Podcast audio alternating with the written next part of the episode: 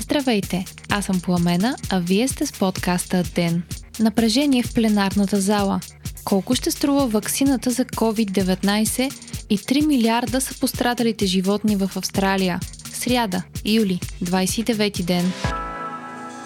Ден е подкаст от мрежата на Говори Интернет и става по-добър благодарение на подкрепата на слушателите си. На вас. За да станете дарител на Ден, елате на patreon.com, Говори Интернет и срещу 5 долара на месец ще станете денник. Истински герой.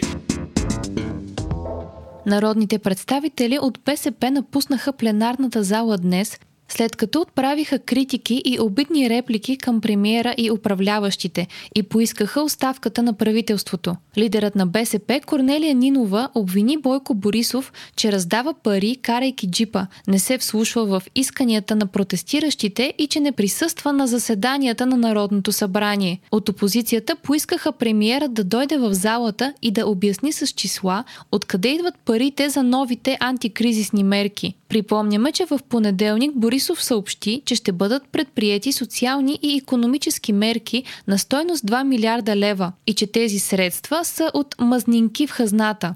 Според програмата на парламента, промените касаещи мерките трябва да бъдат разгледани утре, като част от преходни и заключителни разпоредби от Закона за местните данъци и такси. Така те ще могат да влязат в сила от 1 август. Напрежението допълнително се увеличава, тъй като това е последната работна седмица на депутатите преди тяхната лятна вакансия и съответно промените трябва да бъдат приети преди края на седмицата.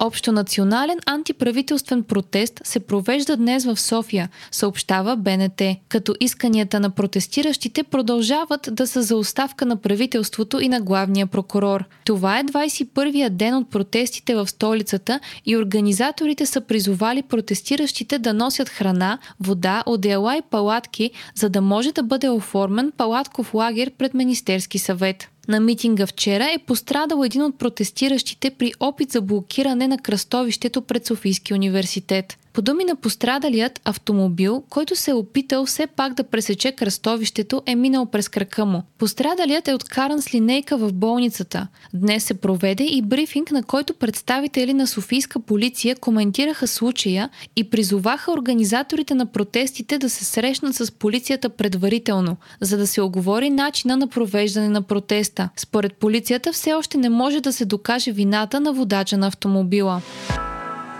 250 са новите случаи на COVID-19 в България при 5303 направени теста. 181 са регистрираните излекувани за последното денонощие, а почти 700 човека се лекуват в болница. От тях 40 са в интензивни отделения. Главният държавен здравен инспектор Ангел Кунчев коментира пред BTV, че вече 50% от заразените са под 65 годишна възраст, като те са с силно изразени симптоми и нямат кой знае какви предружаващи заболявания. Според него, броят на откритите заразени няма да спадне, след като хората престанат да се тестват сами, за да пътуват за Гърция. Кунчев поясни, че колкото и тестове да се правят, процентно броят на заразените остава около 5% от тестваните. Той също така каза, че може да се мисли за връщане на по-строги ограничителни мерки на есен, ако приятите в болница достигнат 1000 души.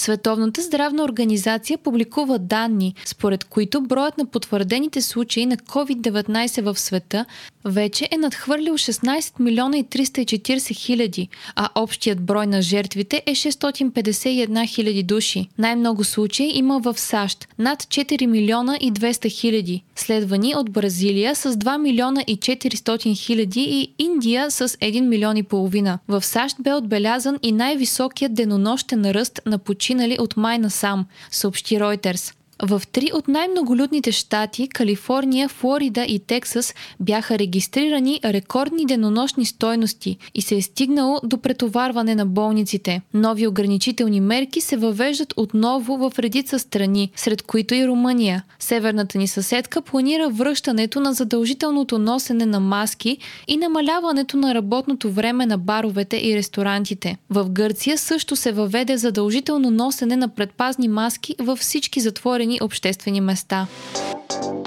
Европейската комисия съобщи, че е закупила Ремсидивир, медикамент, който се използва за третиране на пациенти с COVID-19 в тежко състояние. Закупените бройки ще могат да помогнат на 30 000 болни в Европейския съюз, а разпращането му до държавите членки и Великобритания ще започне след броени дни. Европейската комисия е в процес на преговори за закупуването на още бройки от медикамента – Ремсидивир е препарат, за който е международно доказано, че може да помага на пациенти в тежко състояние с COVID-19, като това става при внимателно прилагане от медицински лица в болница. По информация на Financial Times, ваксината срещу COVID-19, разработвана от американската компания Модерна, може да струва между 50 и 60 долара. Според германският министр на изследванията пък, ваксината срещу новият коронавирус ще бъде достъпна масово най-рано след година. В момента компании по цял свят работят по вакцина,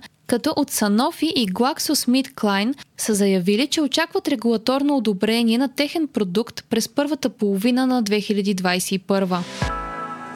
Почти 3 милиарда коали, кенгура и други животни в Австралия са загинали или са били разселени в следствие на пожарите в страната от края на 2019 началото на 2020 година. Това стана ясно от проучване на World Wide Fund, пише Reuters. Това са най-лошите пожари в Австралия от десетилетия насам. Докато те все още бушуваха, организации оценяваха загубите на 1,24 милиарда животни. Но сега, половин година по-късно, става ясно, че те са тройно по-големи. Засегнати са близо 143 милиона бозайници, 2,46 милиарда влечуги, 180 милиона птици и 51 милиона жаби. Вие слушахте подкаста Ден. Ден е част от мрежата на Говори Интернет. Епизода водих аз, Пламена Кромова. Главен редактор на Ден е Димитър Панайотов. Аудиомонтажът направи Антон Велев. Ако искате да не изпускате епизод на ден, не забравяйте да се абонирате в Spotify, Google Podcast или да ни оцените в Apple iTunes.